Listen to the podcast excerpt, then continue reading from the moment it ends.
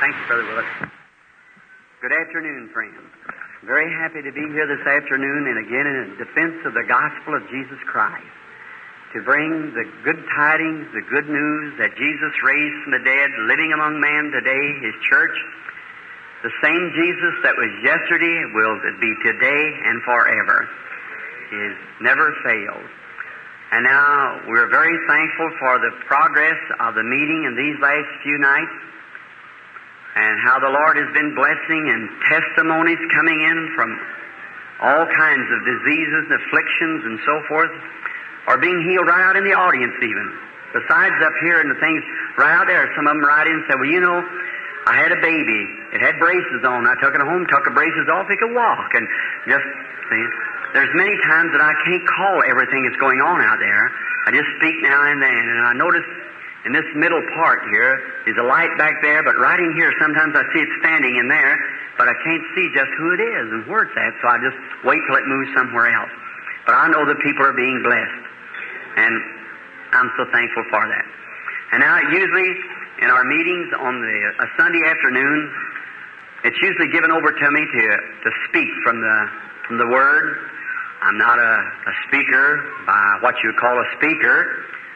I just haven't got much of an education, very, very little, but I love Him, and I like to say about Him what I know to be the truth. And so I know there's many of my friends here from Fort Wayne. I remember one night at the Fort Wayne meeting, I was back over, just come in, and there was a man there who knew all the angles, especially in grammar. He said to me, he said, Brother Branham, said, your grammar is very poor. I said, yes, sir, I know that. And he said, uh, said, my, you make some of the office mistakes. I said, yes, sir, I know it. He said, I said, well, my father died. I was my mother and ten children. I said, I had to go to work. I've worked all my life. I said, I didn't get an education. Well, he said, that's no excuse now. You're a man. I said, yes, sir, that, that's right. He said, you could take a correspondent or something, brush up on that grammar. And I said, yes, sir, I guess that's right. I said, but after I started out into the meetings, I said, it's a shame. All those people and the thousands of people you speak to and said, use the word his and hain't. And I said, well, they seem to get along pretty good. he, said, he said, well, he, he said, I, I tell you, he said, uh, for instance, tonight you made one awful mistake that I'd like to correct you. I said, all right, sir. He said, you said all the people coming up to this pole pit tonight. And I, I said, yes, sir. Ain't that right? He said, no. He said, you should have said pulpit, so the people would appreciate you more if you had said pulpit, not pulpit. So I said, Brother dear, I love you, you see. But I said, look, them people out there don't care whether I say pulpit or pulpit. They want me to preach the gospel and do what I said. I said, that's right. That's right. So that's just about it. I used to remember when I was first ordained in the Baptist church, you know how a young preacher is, especially the Baptists. I hope there's some here that oh, we got our Bible under our arm, you know, and we were uh, reverent. So I used to go down the street with my Bible, and I'd somebody say, are you a minister? Oh, yes, sir. So I, I kind of like that name. So it reminded me of one time when my father used to be quite a rider. He got hurt. He would break horses, and he'd ride rodeos, very fancy rider, a very good shot with, a, with guns. And so he said, uh, one day I remember at home, I want to be like my dad. And I, we had an old plow horse, and a lot of you fellows around here is off the farm, aren't you? So you know what an old plow horse is. I'd plow that old fellow. He was older to begin with. And I'd plow him way late in the evening. Dad wouldn't let me take him out, so it wouldn't hurt the old fella. And I had a little old watering trough down there, a log hollowed out. Did you ever see one? Say, I'm not the only country boy around here today, am I? An old watering trough and an old pump where we used to pump the water. And I'd get all my little brothers and set them along on the side of the barnyard fence there, and I'd get this trough full of water, and after the old horse got a drink, Dad would be back out working somewhere else. I'd go in and get his old saddle and get me a handful of cuckaburs and push up under it, pull down the girt and climb up on this old horse. Poor old fellow, so old he couldn't, and stiff and tired, he couldn't get his feet off the ground, so he'd just stand there and bawl, you know. And I'd take off my hat and swing back and forth. I said, I'm a real cowboy. And all my little brothers said, I just seen too many movies, that was all. When I was about nineteen, I told Mother I was going up here in Indiana to the Boy Scout Reservation, Green's Mill, to camp. I run off and went out west, went to Arizona. And I thought, I'm a real rider. I'm broke now. Why not get me some, some real money? So I heard there's a rodeo. So I got me a pair of Levi's, went out there and looked around. I found out where the corral was, where they was bringing out the horses. I looked sitting alongside that fence, and there's a whole bunch of disfigured cowboys, just bow-legged, all range ward, and I thought, say, that's where I belong. I climbed up on the fence, sat up there, and they had a horse they brought out. The caller went forth and told who he was and how famous the bucking horse he was, and I said, somebody was going to ride him. So they brought some famous rider out, and he had to catch his catch can as he come through the, the bull chute. So when I was standing out there, and I seen this fellow drop off in the saddle, great, big, long-legged fellow, was, looked like he'd be a good rider. Just as he hit the saddle, boy, that horse made about two jumps, done a sunfish, and the rider, saddle and all, went off. And he, when he did, when he come down, the pickup's got the horse, and the ambulance come got the rider. The blood is running out of his ears, his eyes, nose, mouth. So this fellow come by all along the fence where all them cowboys, supposed to be riders, was all lined up. Said, I'll give any man fifty dollars. That was depression. Give any man fifty dollars who will ride him for thirty seconds. Nobody, everybody kept still. He rode right down in front of me. Said, are you a rider? I said, no, sir. I realized that was my old plow horse. There's a difference in him. When I used to go around, you know, and say I was a preacher, and one day I was over at Saint Louis, Missouri, and his little Pentecostal preacher there named Reverend Robert Daugherty. And that fellow was in a tent meeting. And he preached till he got plumb out of breath, his knees was buckled together, and you catch his breath, you could hear him a city block away. Come back preaching.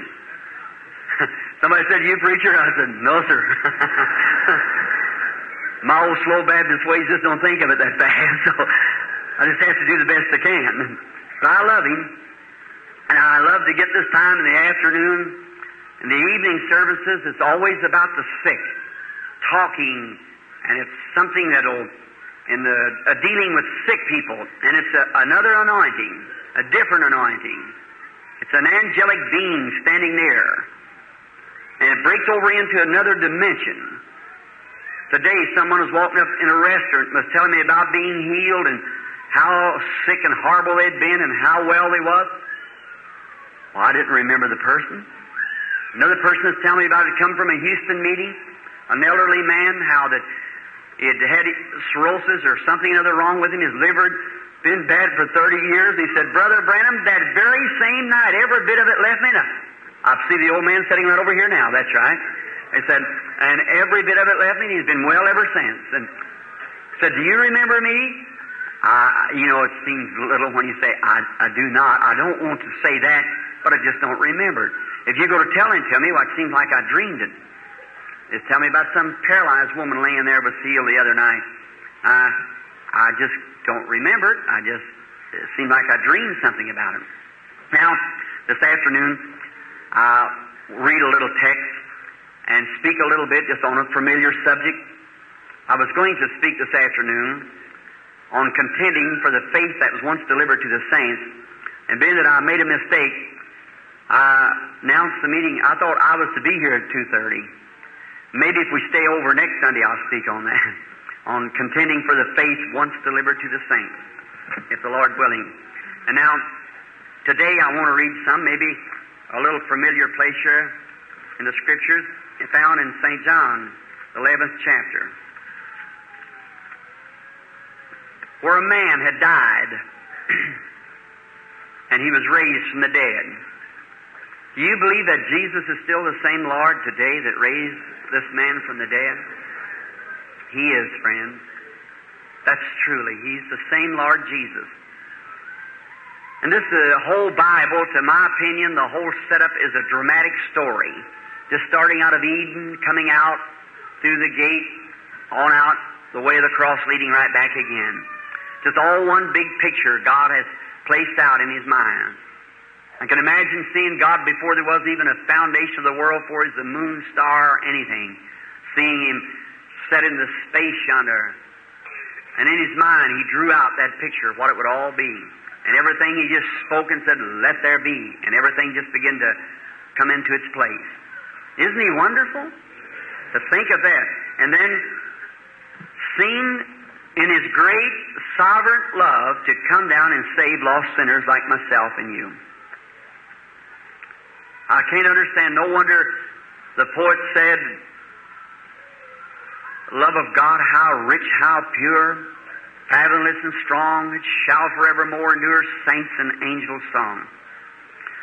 Beginning at the eleventh chapter in the eighteenth verse, I'll read some scripture. Bethany, now Bethany was nigh to Jerusalem, about fifteen furlongs off. Many of the Jews came to Martha and Mary to comfort them concerning their brethren. Then Martha, as soon as she heard that Jesus was coming, went and met Him, but Mary sat still in the house. Then said Martha unto Jesus, Lord, if Thou had been here, my brother would not have died. But I know that even now whatsoever Thou wilt ask God, God will give it to thee. Isn't that wonderful right there? Jesus said unto her, Thy brother shall rise again. Martha said unto Him, I know that he shall rise again in the resurrection at the last days. Jesus said unto her, I am the resurrection and life. He that believeth in me, though he were dead, yet shall he live. Whosoever liveth and believeth in me shall not die. Believest thou this?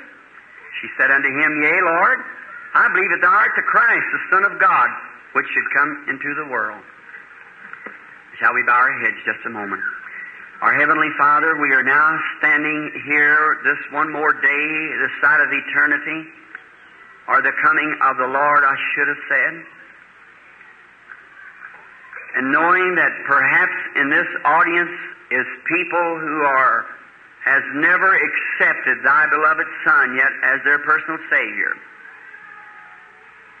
Coming down through the park, seeing the swimming pools full and half-dressed young ladies laying stretched out in the parks, not concerned and realize that that beautiful body that they're so adoring is going to skinworms crawl through it one of these days. And their soul will have to face God in judgment. I pray, Lord, that something will be did this afternoon that will cause people to wake up and to realize that we're near the end. We thank Thee for what Thou hast done for us through this week, for making the deaf to hear, the lame to walk, and the many mighty signs and wonders that Thou hast performed. Truly, undisputable, unadulterated, the power of God moving among mankind in this last day. This people has gathered here under this canopy today to worship Thee.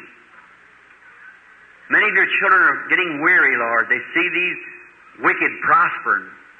But may they look as David, when You spoke to him and said, Yes, I've seen the wicked spread forth his a great bay tree, but said, watch him at the end. That's when it all tells. When an hour when the death angel comes into the room, the fog begins to float into the room and we know we're going down through the valley. Then what about it? God, bless Your children today. Lift up their faith.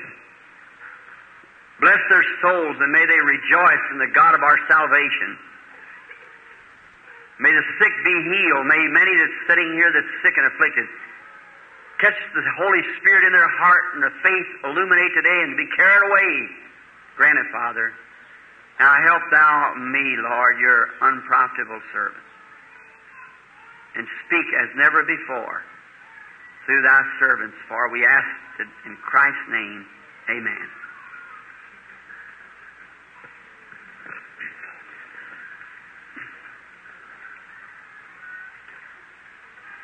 I know that they're going to start giving prayer cards about six o'clock, and we'll have to get away early enough. It won't take but a little while to speak to you while you pray.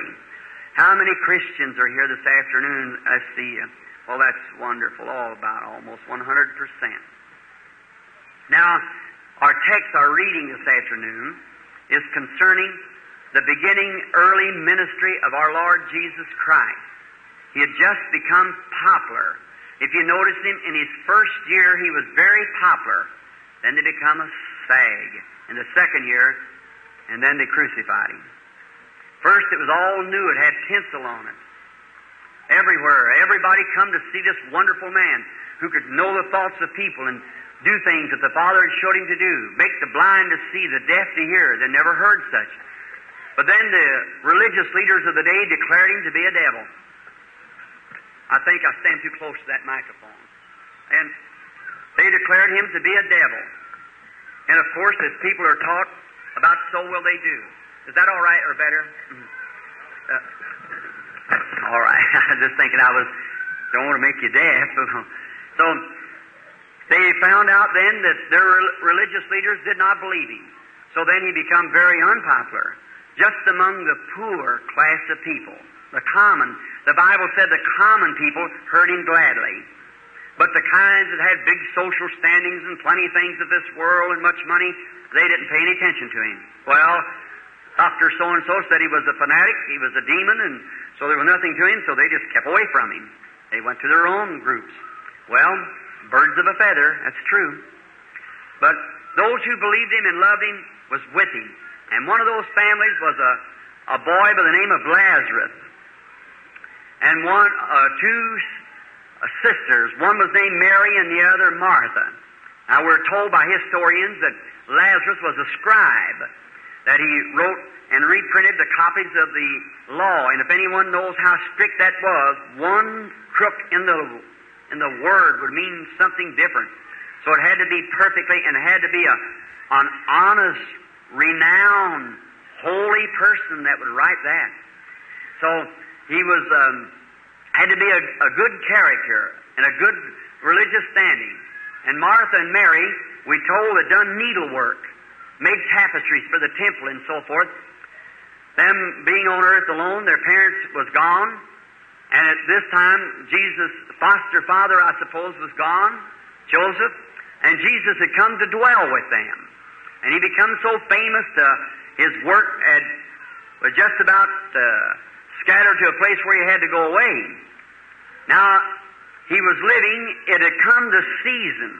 Everything comes right in its season. Do you believe that? Everything, uh, you plant the wheat in the fall of the year, in the spring of the year, it brings itself forth, or God brings it forth. And you, you plant the corn in the spring, and in the fall you harvest it. Everything has its, its time, just like his life. It had its beginning, it had its best part, and it has its shadows as he closed. Our ministries become the same, brethren. It has our best, our beginning, our middle part, the best, then closed. Your life starts as a baby, then in your adolescence, then the middle age, then closes. Same as the sun rises in the east, sets over the west. Everything is beginning and ending. Every time that God is ready to do something on the earth, He always, first, before He sends judgment, He sends mercy first. And when man spurns mercy, there's nothing left but judgment. Is that true? If you won't accept mercy, then there's nothing left for you but judgment. So God, before He does anything, He always foreshows the people. If you believe it, I believe that our being here in Connorsville this day is a foreshadow. God doesn't do things just to be a clown. He isn't. He doesn't put on shows. He does it for a purpose. Every word goes right to its place. Not one jot or tittle can fail. It stands forever. I think of that scripture, Thy word is confirmed in heaven forever. Nobody doubts it in heaven. It's we mortals that doubt it. Everything in heaven believes His word. What God says, that settles it. Thy word is settled in heaven forever. It's already settled. Now, notice, then just before the coming of Jesus, which had been prophesied from the Garden of Eden, John the Baptist was prophesied to come. And Zechariah, I want you to notice the family now, a religious, holy man, something awful had happened in their family. They had a baby, well, they wanted a baby. Them days it was a disgrace not to have babies. Today it's a disgrace to have one. How it's changed. People don't have time to raise children. Now listen, this is my afternoon to be with the Lord here in the, in the services. I just say what He tells me to say. But it's a sad day when they created wash machines and dishwashers and everything to give the women all this time to lay around barrooms and things and drink and smoke cigarettes and run around over the country. Right. Come busybodies, idlers, plenty of time. Nothing to do. It'd be better if you had the scrub brush and back in the wash machine with these kind of wash machines the way my mother used to do it. That's right. Now, not, not only that, but man, they have to set the time up so they can get out and play golf or something like that. Take a little exercise, get some of the fat off of them. What a pity. And the rest of the world starving to death. You think we're not going to receive damnation for these things? Sure we will. I've left the nations and poor little children wringing their hands in their eyes and crying their little dirty faces like that, crying for a piece of bread. In America, some sometimes in the afternoon or mid-afternoon, an eight dollar plate and half of it raked off in a garbage can to feed you a hog. It's not right. And brother, the time's coming when God will make us pay for those things too. But this man, Zechariah, and Elizabeth, his wife, were righteous people, holy, prayed all the time. And now it come time for Isaiah's prophecy to be fulfilled, yet it had been spoken eight hundred or seven hundred twelve years before. There will be a voice of one crying in the wilderness. Watch the prophetic wheels of God. Just the time that prophecy is ready to be fulfilled, the other call will be there when that one gets there. Jesus will be here just exactly on time. The church will go up just exactly on time. Will be nothing failed. Just as God has ordained it, so will it be. Now, watch these people. God came down on the earth, no doubt, to look around to find somewhere that could produce the fulfillment of His Word, and He found a man by the name of Zechariah, who was righteous. God always waits to get the low and deprived and the outcast.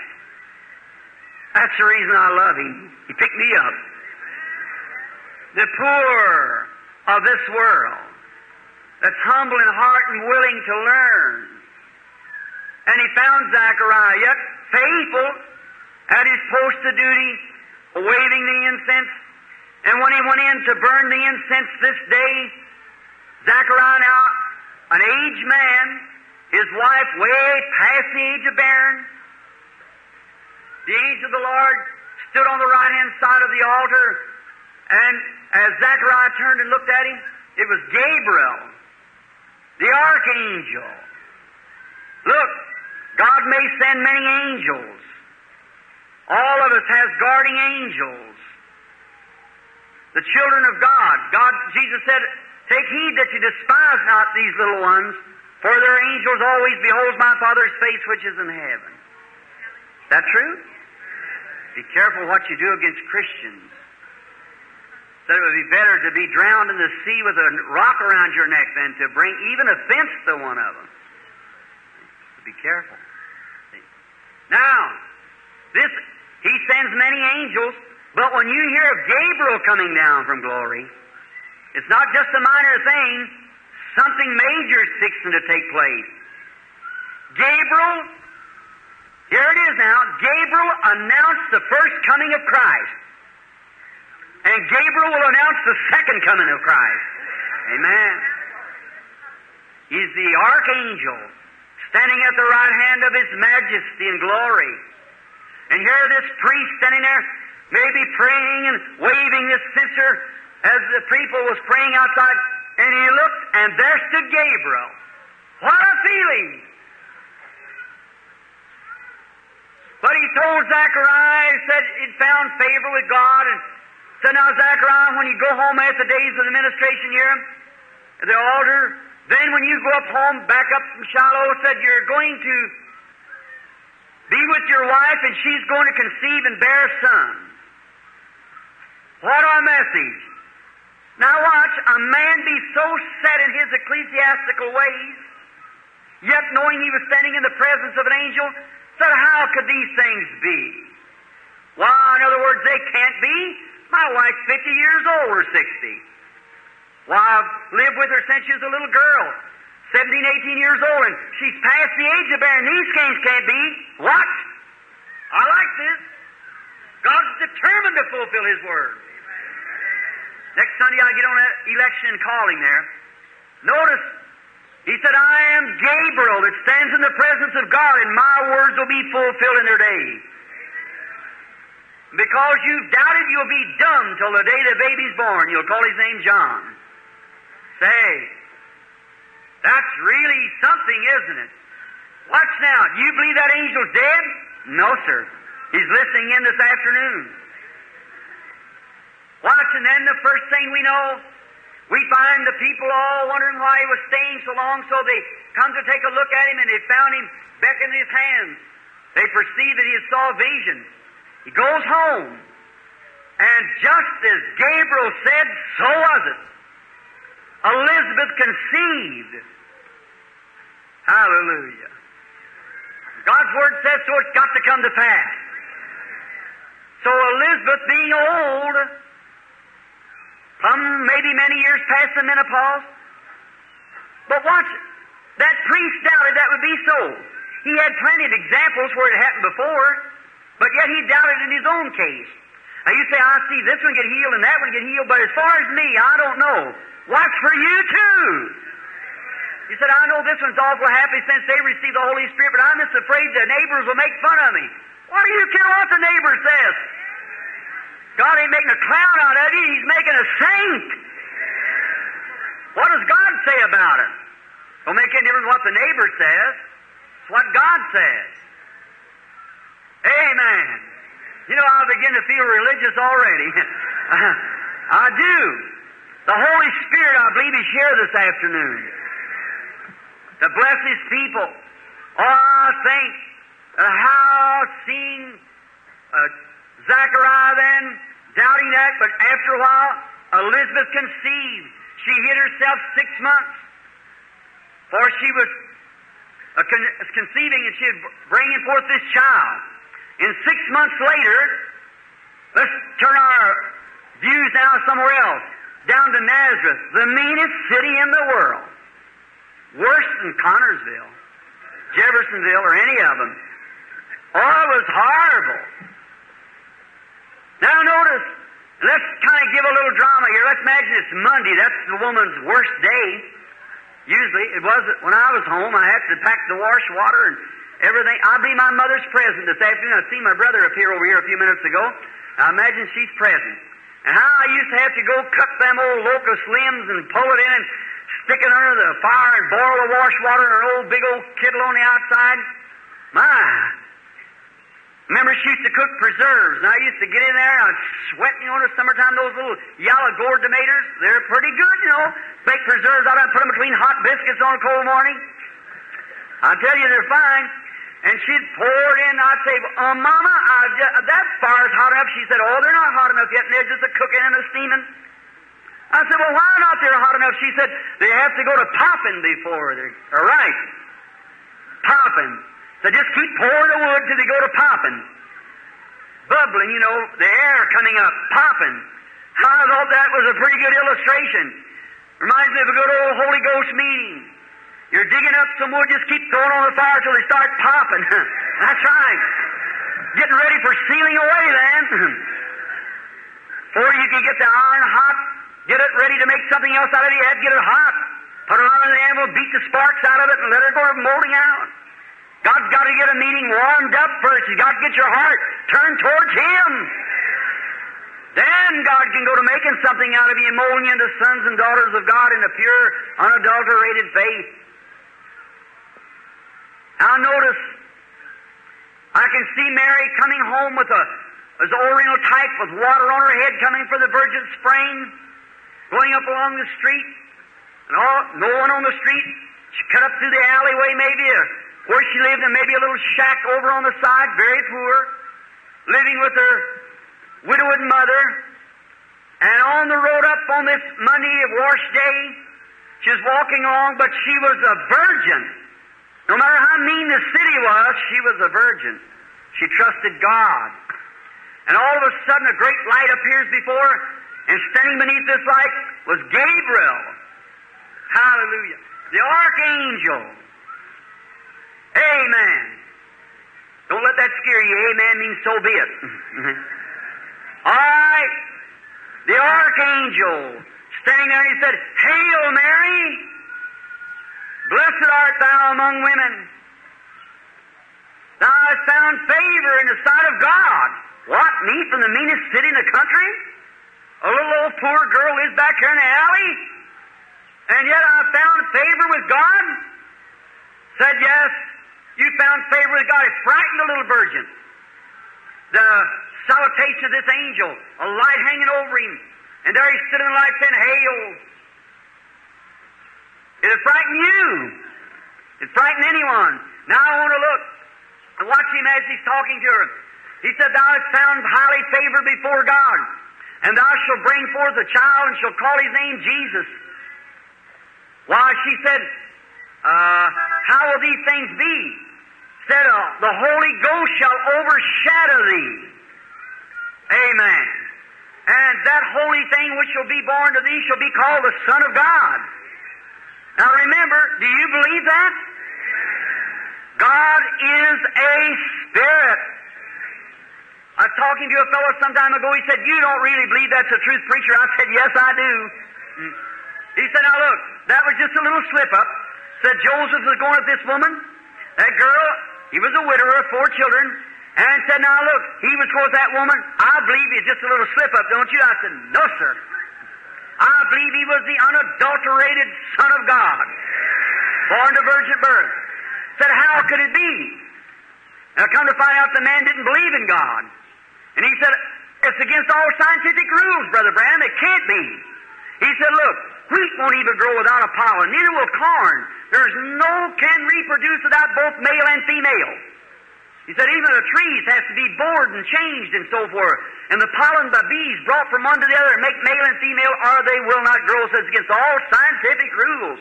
I said, "But this is God, the creator of science." He said, "It just can't be." I said, "I want to ask you something. You don't believe that there is a God?" He said, "No, sir." He said, "I don't believe that was any virgin birth. I don't believe there ever was such a thing, and there ever will be such a thing." He said, "That man, Joseph, was his father." I said, "I want to ask you something. Do you mean to tell me then that it's totally impossible for a man, for the great creator God?" He said, "There is no such a thing." I said, "Well, just follow me." I said, "You believe it's impossible for the creator God to bring forth this baby? You will admit he had an earthly mother. I will too. But it'd be impossible without him having a, well, unless he had an earthly father." So that's right. I said, "I want to ask you then, how did the first man get here without either father or mother? Let him be tadpole, pollywog, monkey, whatever you want to call him. How did he get here? According to your statement there, he had to have both a pappy and a mammy both." That's right. I said, "Who was he?" He hasn't answered me to this day, and he can't. God created this child. Yes, sir. I believe the blood cell comes from the male sex. That's true. We know that. Many of you people, you're farmers. Your hen can lay eggs the whole summer. But if she hasn't been with the male, they'll never hatch. That's right. The birds build their nest now. And the old mother bird can build a nest out there in a tree and lay a nest full of eggs and never be around the male. And she can sit on that nest and hover those eggs and turn them and turn them and uh, get so poor she can't even fly off the nest, keeping them warm. But unless she's been with the male bird, they'll lay right in the nest and rot. They're not fertile because the, the germ of life comes out of the male. Puts me in the mind of some of these old cold formal churches you got around here. Got a nest full of eggs, you just huddle them around, call them deacons and zealots. Might as well tear an ass up and get something else. They don't believe in divine healing, they don't believe in God, they've never been with the male to get a touch of life. That's the reason. That's the truth. Just might as well dump the nest out and start over again. That's right. No matter how much deaconing you polish them up and call them this, that, or the other, or pat them on the back, or put their name on a church book, they're still dead in sin and trespasses until they're born again. Yes, sir. That is true. Now, notice back quickly. God the Father, a spirit, overshadowed the little virgin, and God the Father, the creator of all things, created a blood cell in the womb of that, womb of that woman that brought forth the Son, Christ Jesus, God's tabernacle on earth. Amen. Then we are saved not by sexual blood, but we're saved by created blood, by God's own blood Himself. He was the blood that was shed on Calvary's cross. There's why I have faith in salvation and divine healing, because it was God's own blood that was poured out through His Son's veins on Calvary's cross. Amen. That's why we can stand in the face of opposition and say, it's right. You know where you're standing if you get back to the basic fact to find out what it was. We're saved through the blood of God. Now, this little virgin was all excited. Notice, here's what I like about Mary. Amen. Instead of doubting like Zechariah, that preacher, she said, behold, the handmaid of the Lord, be it unto me according to your word. She didn't try to figure it all out like he did. Why, he said, now look, my wife's old and so forth like this. We had plenty of examples. Look at Hagar at the temple. And look at, uh, at uh, Sarah. Many of the old women had had children by God's blessings upon them. And he had plenty of examples, but he had, she had to believe something that had never happened. But here's what I like about Mary. Before she felt life, before any physical uh, outward demonstration, before there was one thing ceased in her body, before she felt life or anything, she started out testifying that she was going to have a baby. Hallelujah. God, give us some more Marys that will take God at His word. God had said so through His angel, and it didn't make any difference what everything else took place. She was going to have the baby because she took God at His word. Amen. If we had that type of people here in this audience this afternoon, there wouldn't be a sick person among us. Take God at His word and start rejoicing. She went around telling everybody, I'm going to have a baby. How do you know you are? God said so. A virgin. Hallelujah. Amen. I like that. All right, she took God at His word and started rejoicing. She couldn't stand still. She had to go tell somebody. Everybody that ever comes in contact with God has to tell somebody else. Yes, sir. And away she went. The angel told her about Elizabeth, and Elizabeth was her first cousin. She had to go find Elizabeth. So way up through the streets of Nazareth, out into Judea, and up in the hilly country she went to find Elizabeth, to tell her about what was going to happen to her. So she noted Elizabeth was already uh, to be mother. It was six months with her.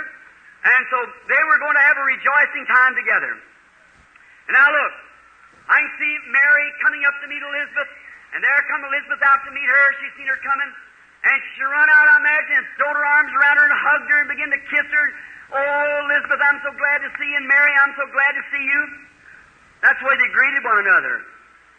They had love for one another. You don't see that no more now. It's all about faded away. Love. You know, brother, isn't it awful? People don't care for one another no more. What used to be when we was out in the country, had our farm, and when somebody would get sick in the neighborhood, well, we'd go over there and cut their corn or, or cut up the wood and bring it in and do anything we could to help them. But they don't do that no more. The only way you know your neighbor's dead when you read it in the paper. You don't know nothing about it. Brotherly love has ceased. Isn't that the truth? I was riding along somebody the other day, and there's a woman going down the street, and no, my wife, and and so she said, hello, and I said, did you speak to her? She said, yes. I said, I didn't hear you. She said, well, I turned around and smiled. I said, that's not it. A little silly grin. They're going, ah, I don't like that. I was coming out of a meeting here in Miami, Brother Bosworth, and there was some Duchess down there that She's backing behind a little flap of the tent there, and Brother Bosworth said, "The Duchess that let us have this place wants to shake your hand, Brother Branham." I said, "Well, now, she's no more than the rest of them, see?" I said, "She's just a woman." He said, "Well, I told her she, she couldn't talk to you, but if we was going through the place like that, said, well, uh, she could shake your hand." I said, "Well, that's up to you." So after the preaching service that Sunday afternoon, I walked back there, and she had on about enough clothes you could put in an aspirin box, and she, and here she comes. She had a pair of specs out on a stick, holding it out like that. Now, you know good and well that nobody could see through specs that far away from them, like that, holding out like that. And here she come with her head up like that, looking through those specs, bracelets all up and down her arms, and earrings hanging down like stirrups on the devil's saddle. So she started walking down through there like that, with them specs all rise, and she said, "Are you Doctor Branham?" I said, "No, ma'am." I said, "I'm Brother Branham." She said, "Well, Doctor Branham, I'm charmed to meet you." Had a big fat hand up like this. I grabbed it. I said, "Well, get it down here, so I'll know you want to see you again." All that stuff, put on. There's nothing to it. It's nonsense. Sure, who are you anyhow? Walk around with a fifty dollar coat on and nose stuck up. If it rained, it drowns you, think you're something. You're six foot of dirt. Your soul ain't saved. You're lost. No other way out of it. But that's the world today. Oh, we're somebody. We belong somewhere. Then make fun and call people holy rollers. Oh, my. I could see Mary run out and grab Elizabeth, and them together they put their arms around one another. And I can hear Mary say, "Oh, Elizabeth, I am so happy and delighted to see you." She knew she was to be mother. And she said, "I have heard that you're to be a mother." Let's dramatize this a minute now. I can hear Elizabeth say, "Yes, Mary, that's right, but I'm wearied." Why? Why, it's, um, it's six months of me as a mother, and there's no life yet. Now, that's altogether subnormal. About two or three months. So it said six months and no life. I said, "I'm worried about it." Why? She said, uh, well, I wouldn't be worried. Now, listen, I know you're going to be a mother, because the angel has told me so, but the angel appeared to me also, and said that I was going to have a son, knowing no man, and I would call his name Jesus. And just as soon as that name of Jesus went forth first through the mortal lips of a being, that little dead baby in the mother's womb would see the baptism of the Holy Ghost begin to leap and jump for joy. That's right. Brother, if it'll make a dead baby in the womb of a woman jump for joy, what will it do to a born-again church? Certainly, when Jesus' name was first spoke to the lips of a mortal. Amen. Talk about demons screaming and coming out, sinners weeping. That name, you can't slang it and halfway reverence it and then have power with it. You've got to believe it and reverence it. God will grant it. Now, said, as soon as thy salutation, said, "Blessed are the Holy Ghost," jumped on the mother. Said, "Whence cometh the mother of my Lord? For as soon as thy salutation come into my ears, my baby leaped in the womb for joy." Talk about shouting something new. Why, it's the oldest religion in the world, the shouting religion. Why, thousands of years before the world was ever founded, God asked Job one day, said, "Where was you when I laid the foundation of the world, when the morning stars sang together and the sons of God shouted for joy?" Amen. Talk about something new. We just got a new case of the old-time kind. That's all. Certainly. Shouted for joy. What a time, my. What type of baby was this to be when this John was born? Mine, I see him come forth out of the wilderness, not with his collar turned around the back and having fried chicken three times a day. No, sir. He had an old sheepskin wrapped around him, a camel skin belt on, but he preached repentance. And he stirred the regions all around. He preached Christ, and brother, when Christ is preached in its simplicity, yet in his power, he'll stir the nations every time. And Christ, the living God, has been brought to reality to the people. Certainly it's always been. God's power has always been with these people through all ages. Last night, striking along the children of Israel, I thought there when they come to a place, sometimes we get baffled. When they come to Kadesh Barnea, they were baffled. God made a way for them. was at the Red Sea. God opened up the Red Sea. Look at them. They come out of that country without one thing but a little handful of bread on top of their head. You don't have to wait till you quit all your meanness. Come just the way you are. That's the way you want. Say, well, when I get rid of this and when this or that, I'll come. Come now. Just the way you are. Notice, when they got across on the other side, the bread give out. God always provides a way. That night when they went to bed, I could see the prophet go out and pray. The next morning when they woke up, they looked all around over the ground, and there was manna laying all over the ground, like hoarfrost. It tasted like honey and wafer. And they went out and began to pick it up and eat it. Oh, it was wonderful. Manna. Very beautiful type of our manna today. The whole wilderness journey was. And look at them. God supplied their needs, their manna. And then when they were taste like honey in the rock, they said, did you ever taste it? The heavenly manna coming down from God out of heaven? Sweeter than any honey I ever tasted. So then, the first thing you know, the people thought that wouldn't have to be rations, so they just go out and get enough to last them a long time. That's the way people go to church. Once on Easter, think you got enough for the next year. A pastor told me not long ago in a certain big evangelical church, he said, Reverend Brown, I always bid my people um, a very Merry Christmas, a Happy New Year's on Easter. Said I won't see them anymore till next Easter. You know why? The people tried to do that there, but they found out they had to get a new case every day. The kind that they got and kept over, some of the people went and done it anyhow.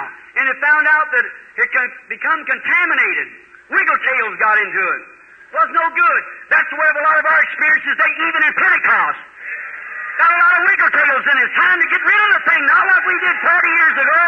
What we do today. What's that experience with God today? Contamination. Say, well, twenty years ago I had a wonderful experience. What about now?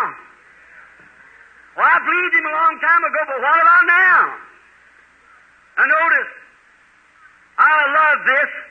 He said it tastes like honey. It reminds me of David. David was a shepherd. And the shepherds in old times used to carry a little script bag on their side like this, and they put honey in there. They ate some of it themselves. But when a sheep would get sick, they'd go to a limestone rock.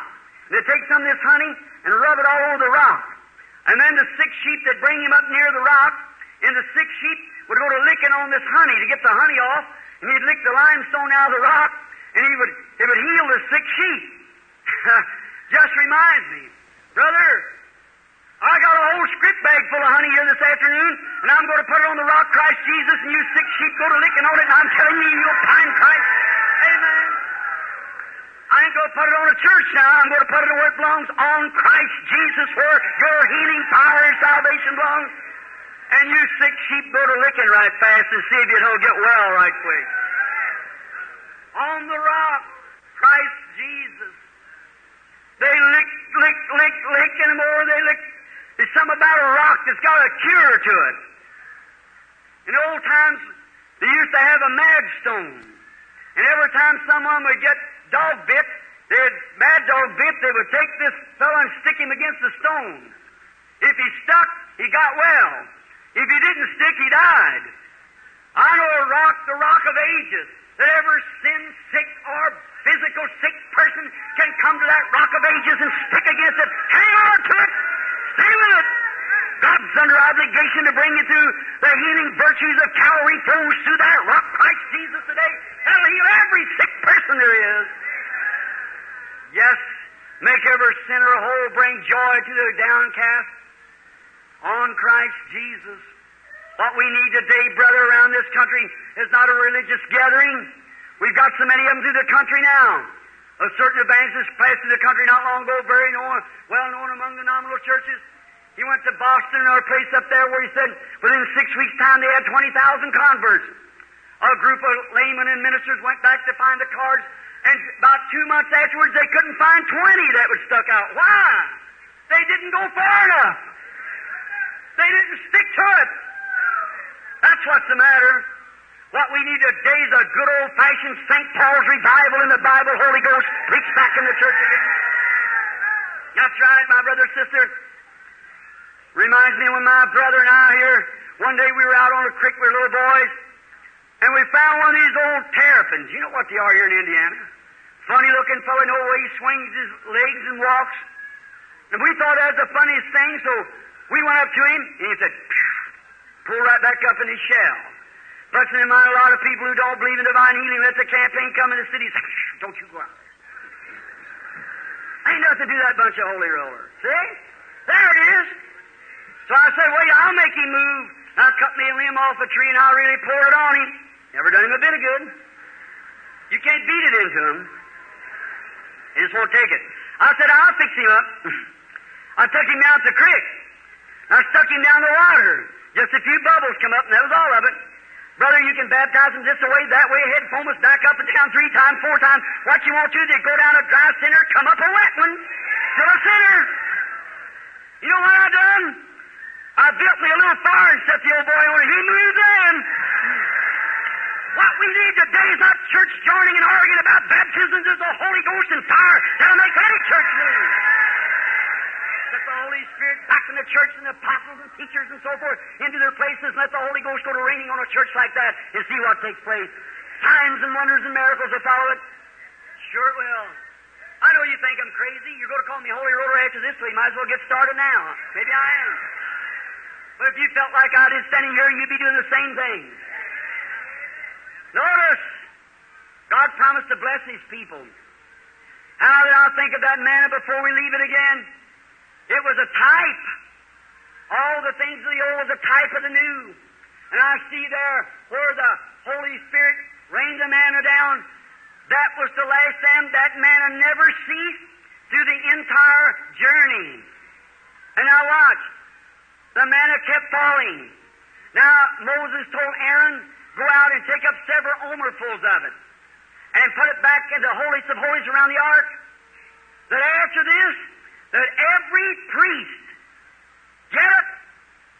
Every priest coming into the priesthood could have a mouthful of the original manna that fell in the beginning.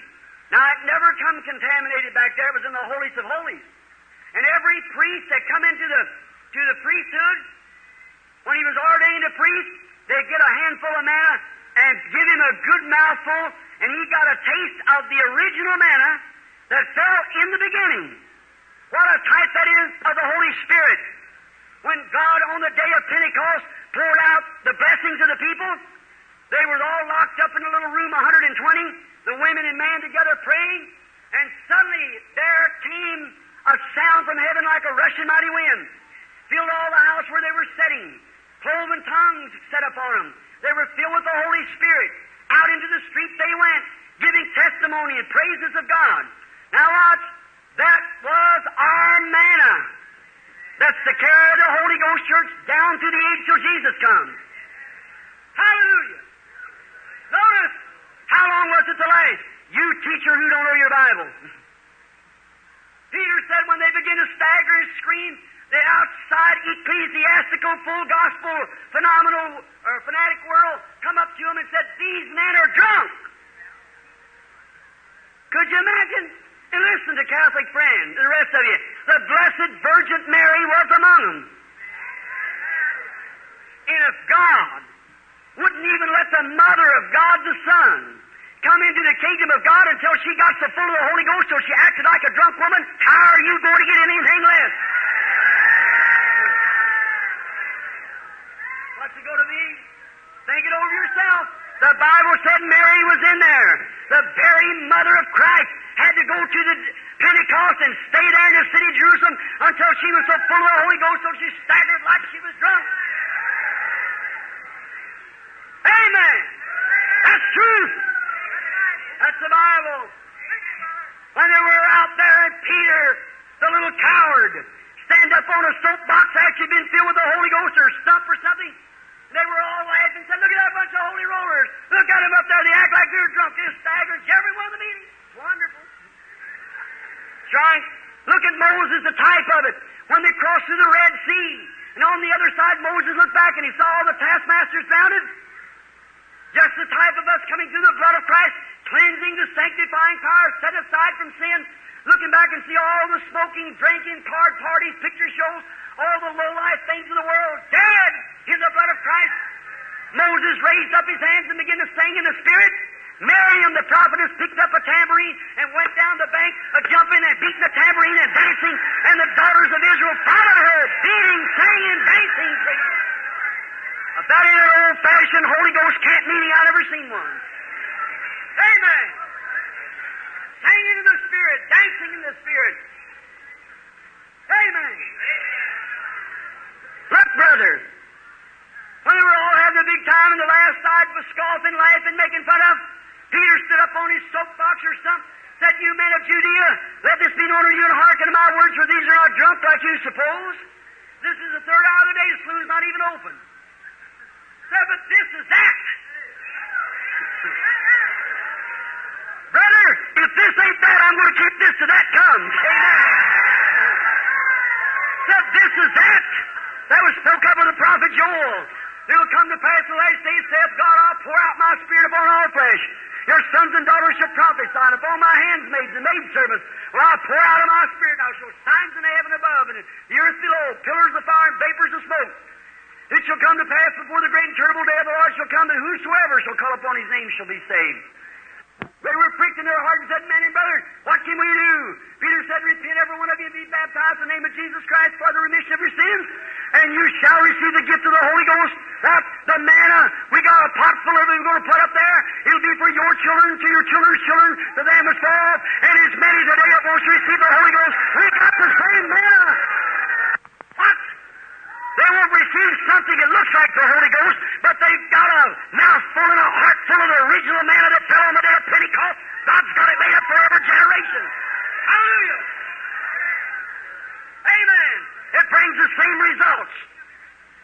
Stagger like drunk man, filled with the Spirit, signs and wonders. Amen. I feel religious. Notice how the God blessed, promised that He'd be down. It's for who? For you, for your children, your children's children, for them as far off, even as many as the Lord our God shall call. Connorsville, Indiana, wherever it may be. If God's still calling, He's still giving every priest, are we priests? A royal priesthood, holy nation, coming to God, offering spiritual sacrifices, what? The fruits of our lips, giving praise to His name. I'm slobbering a whole lot this afternoon. You know what's the matter? I just got over in Cana. I'm eating some of these new grapes. I'm getting drunk as I can be. Amen. It causes you to slobber. All right.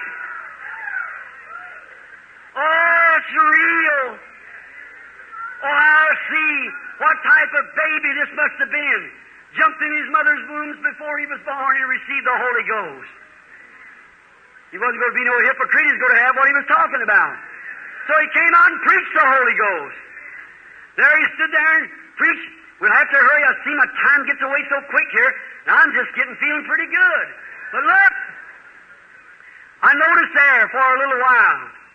Then came Jesus. We all know of His birth when He was born, His ministry. We'll get quickly to the text now. Watch Him coming on. The first thing you know, He began to get so popular until He had to get away from the home of Lazarus. And when Jesus went out of Lazarus' home, sorrow and sickness come in. And when Jesus leaves your home, sorrow and sickness is coming in. Now, in this case, it wasn't because he was forced away or driven out. He had had a vision and God was sending him away. So then Lazarus got sick. Could you imagine the critics of Jerusalem then? Said, uh-huh, where's his buddy at? Where's that divine healer? Well, we have sent for him, and he ignored it. Oh, my. Sent for their pastor. He ignored him to come. What would you do? Well, bless God, I won't fool that old pastor anymore. I'll go over here and join the assemblies, or I'll join this one, or I'll join that one. That's the reason you can't get nowhere. Right? Now, they never told me to say this, but, brother, if you can't have faith in your pastor, get rid of him. Sure. Your pastor can help you today if you've got faith in him, but you've got to believe him. Believe him to be a man of God. Sometimes he can't come every time you snap your fingers. Not supposed to. He's supposed to follow what God says do. That's right. Now, but They said, now they sent again. And when they sent again, why, he just went farther. My, what a condition. Lazarus really got sick, and he died. They took him out and embalmed his body, took him over and laid him in the grave. Jesus knew then that he was, he was dead, so he told his disciples, you're acquainted with the story, here he comes back to Jerusalem. Now I can hear some of them say, yeah, we hear that Holy Roller's on his road in here, that divine healer again. Boy, he's done dead. Oh, if he'd have been here, he'd have healed him, sure. But little old Martha, I kind of like her. She'd been so dilatory about things. But you notice all the time while Mary was so much about doing things, Martha sat at the feet of Jesus and listened. It's paying off now. So here she takes off. She heard that Jesus came. So here she's come down through the streets. I can imagine see the critics saying, where are you going now? What's it all about this time? Going out to see him, I guess. She just pressed right on through, never paid any attention. She got out to where Jesus was. Now, naturally, she had a right to upbraid him, looked like. To say, why didn't you come to my brother? Listen close. Why didn't you come when we called you? Now, we left the church. We left everything. We left our priest. We went against his will. We kept you in our home. We paid you our money. We fed you our food. We gave you clothes. And when my brother was sick, we sent for you, and you turned your back on us and went away. Every bit of that would have been the truth. But, brother, let me tell you something now. It's your attitude towards any divine gift. Your approach to that attitude determines what you're going to get out of it. You just come to God in the wrong way. Jesus just come walking into the city. But she didn't do that. She ran out to him, and she fell down at his feet, and she said, Lord. That's what he was. Lord, if thou would have been here, my brother would not have died. Oh, I like that. She knew that was God's Son. Now, I think where she got that, she must have read back in the Bible where there's a woman one time, a Shunamite, and she didn't have no children, and, and Elisha blessed her, and she had a baby. And the baby got about ten or twelve years old. One day, I think the little fellow must have had a sunstroke. About eleven o'clock in the day, he come in and holler, my head, my head, and the father sent him back. And he went in, and at noon, the baby died. And she'd built a little place there for the prophet to stay in. And watch that mother. How appropriate. She took the little dead boy, packed him up in the prophet's room, and laid him on the prophet's bed. Good place to lay him. She said, saddle a mule now, go forward, and don't you stop lest I bid you. Now, I like that. All right. Her husband said it's neither new moon or Sabbath, so the prophet will not be there. She said, all be well. Now, God don't reveal everything to his prophets. You know that. So Elijah was standing up there by his cave, and he looked, he said to Gehazi, he said, here comes that Shunamite. So she's weeping. There's something wrong with her. And God has hid it from me. I don't know. See? You don't have to tell him. So the Shunamite run right up, and Gehazi ran out to her. Elijah said, is all well with thee? All well with thy husband? Is all well with the baby? Now, here's where I like. She said, all is well. There it was. She knew that was God's prophet. She knew if she'd ever get to that man that she'd find out why her baby died. So everything was all right. She knew God was in his prophet. That's right. So she fell down at his feet, and he, she revealed her secret to him. And he said to Gehazi, gird up your loins and take my staff. And if anybody speaks to you, don't you speak, but go lay this staff on the dead baby. Now, there's where I think Paul got taking handkerchiefs off his body. Elijah knew that everything that he touched was blessed. Now, if he could get the woman to believe it. But her faith wasn't in the staff. Her faith was in the prophet. She said, as the Lord liveth, I'll not leave you. I'll stay right with you. So Elijah thought he might as well gird his own loins up. So here he goes. And Gehazi went on ahead of him. He returned back and said, there's no life in the baby. He's dead. So Elijah comes up to where the, the died dead baby laying there in the morning and crying and going on, watching. He goes into the room where the baby is. He walks up and down the floor. I like that. One, Lord, what will you do? Up and down the floor. Everybody outside wailing and hysterical, screaming and going on. He just walked up and down the floor. He went and laid his body. A man, the Bible said we're subject to like passions as he was. A man, not an angel, a man, a prophet. And he laid his body upon the dead baby. And he laid there a while, put his lips against his lips, his nose against his nose, his forehead against his forehead, his hands against his hands, and he laid there. Elijah, I think, would be a little skinny man, so he laid right over the baby. He raised up and he felt the baby. It was getting warm. He walks back and forth again. Hallelujah. God was in his prophet. So he walked back and forth again. He went and laid his body over the dead baby again, and he sneezed seven times. He said, take this baby and go bring this Shunamite here. The baby come to life. Now, I wish we had time to get in them seven sneezes, but we got to hurry. Look, friends, Mary or Martha, no doubt, had read that story, and she knew if that Shunamite woman knew that God was in his prophet, surely God was in his son. She recognized, the Shunamite woman recognized God's gift to the prophet, and she approached him right. And Mary was recognizing God's gift in his son. So she ran up to him, she fell down. Now listen closely for a minute. She fell down by his feet and said, Lord, if thou would have been here, my brother would not die. But even now, whatever you ask God, God will do it. The boy laying out there, done being dead four days, skin worms crawling through his body, contamination and olds are done dropped in in that much time. But even now, Lord, whatever you ask God, God will do it. I imagine there's people here that's been to every doctor there is in the country around here. The doctors probably give you up, said you're a hopeless case. But even now, Lord, whatever you ask God, God will do it. Could you think that? That changed his heart. He looked at her and said, thy brother shall rise again. She said, yes, Lord. I know he'll raise again in the last day. He's a good boy. He'll raise in the last days, the general resurrection. Watch him. He wasn't very much to look up on. The Bible says no beauty we should desire him. Probably a little thin fellow. He straightened his little body up. He said, I am the resurrection and life. He that believeth in me, though he were dead, yet shall he live. Whosoever liveth and believes shall never die. Believest thou this? She said, watch it. Every wheel coming right to itself.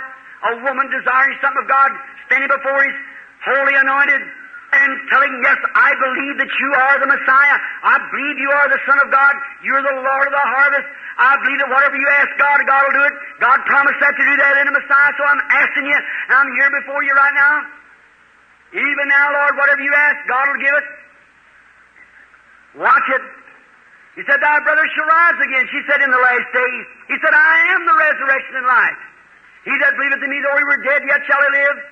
Whosoever liveth and believeth me shall never die. Believest thou this? She said, yes, Lord, I believe that you are the Son of God which should come into the world. What do you think about this this afternoon? Do you believe this is the Holy Spirit? Just take the same attitude towards it. Find out what happens. Whatever you have need of, God will give it to you if you'll recognize that to be the Holy Spirit. The trouble of it is you're, you don't know what to think about it. Throw loose every shackle and say it's real. Yes, sir. She said, whatever you ask God, God will do. And he said, thy brother shall rise again. She said, yes, Lord, in the resurrection. Now watch. He said, where have you laid him? And here he goes. A person said to me some years ago, said, Brother Branham, do you mean to tell me you believe that man was divine? I said, yes, sir. Said, I can prove that he was only a man. I said, he was more than a man. Oh, she said, he was he was a prophet. That's what some of this here shallow teaching today's got people in. Said, brother, he was he was either God or he was a deceiver. He was a liar. He said, why, he wasn't divine, Brother Branham. Said, he couldn't have been. I can prove to you by the Bible that he wasn't divine. I said, if you'll prove it by the Bible, I'll accept it. She said, all right. She said in Saint John, the eleventh chapter, the Bible said when Jesus was going down to the grave of Lazarus, that he wept. So that proves that he was a man. He cried tears like a mortal. I said, sure he cried, but he was a God-man. I said, when he got down to the grave of Lazarus, he might have cried like a man. But when a man had been laying there four days dead and rotten, laying in the grave, and he rolled back the stone and the stink of it around everywhere, and he stood there, that same man had been crying, and spoke and said, Lazarus, come forth! And a man who had been dead four days, his soul four days' journey somewhere, rose and stood on his feet. That was more than a man! That was God speaking through His Son. He was a God-man. Sure, He was a man. When He stood up there that night, all night on the mountain, fasting and praying, and the next morning He'd come down and looked around over that tree trying to find something to eat, and there was no fit, nothing there for Him to eat, no figs on the tree. He was a man when He was hungry. But when He took five biscuits and two little fishes and fed five thousand, that was more than a man. That was God in His Son. Right. He was a man that night when He laid out there on that boat, after being preaching and healing all day long till He was so tired. I guess ten thousand devils of the sea swore they'd drowned Him that night. That little old ship out there on that sea like a bottle stopper, the devil said, "We got Him now." It's bouncing up and down like that, and Him so sleepy and weary, never even woke Him up. But when he, the disciples woke Him, He was a man laying there asleep. But when He put His foot upon the brail of the boat and said, "Peace, be still," and the winds and the waves obeyed Him. Hallelujah! Believe the sound of this? Yes, sir. He was a man when He was hanging on Calvary, screaming and crying for mercy. "My God, my God, why hast Thou forsaken me?" Every muscle in His body quivering, the life blood dripping down. He was a man. They buried Him and He died like a man. But when He rose up on Easter morning, He was more than a man. He proved He was God. Hallelujah. A woman touched the hem, and His garment was made perfectly whole. Believe us out this. I believe Jesus Christ is the same yesterday, today, and forever. Believe us out this. I believe the signs and wonders that He did on the earth is being done right here day and night. Believe us out this. I believe the Holy Ghost is right here now. Believe us out this. I believe that whatever you'd ask God right now, you'd get it. Believe us out this. Hallelujah. You think I'm crazy. All right, let me alone. I'm happy. The Holy Ghost is here. Believe us out this. I believe every sick person can be healed right now. Believe us out this. I believe every sinner can be saved. Believe us out this. Jesus Christ is here now. If you believe it, stand to your feet. Let's give Him praise right now. Everybody. All we must praise. Almighty God. Come, Lord Jesus. Send your Holy Ghost power. Bless the people. Keep in Jesus Christ's name.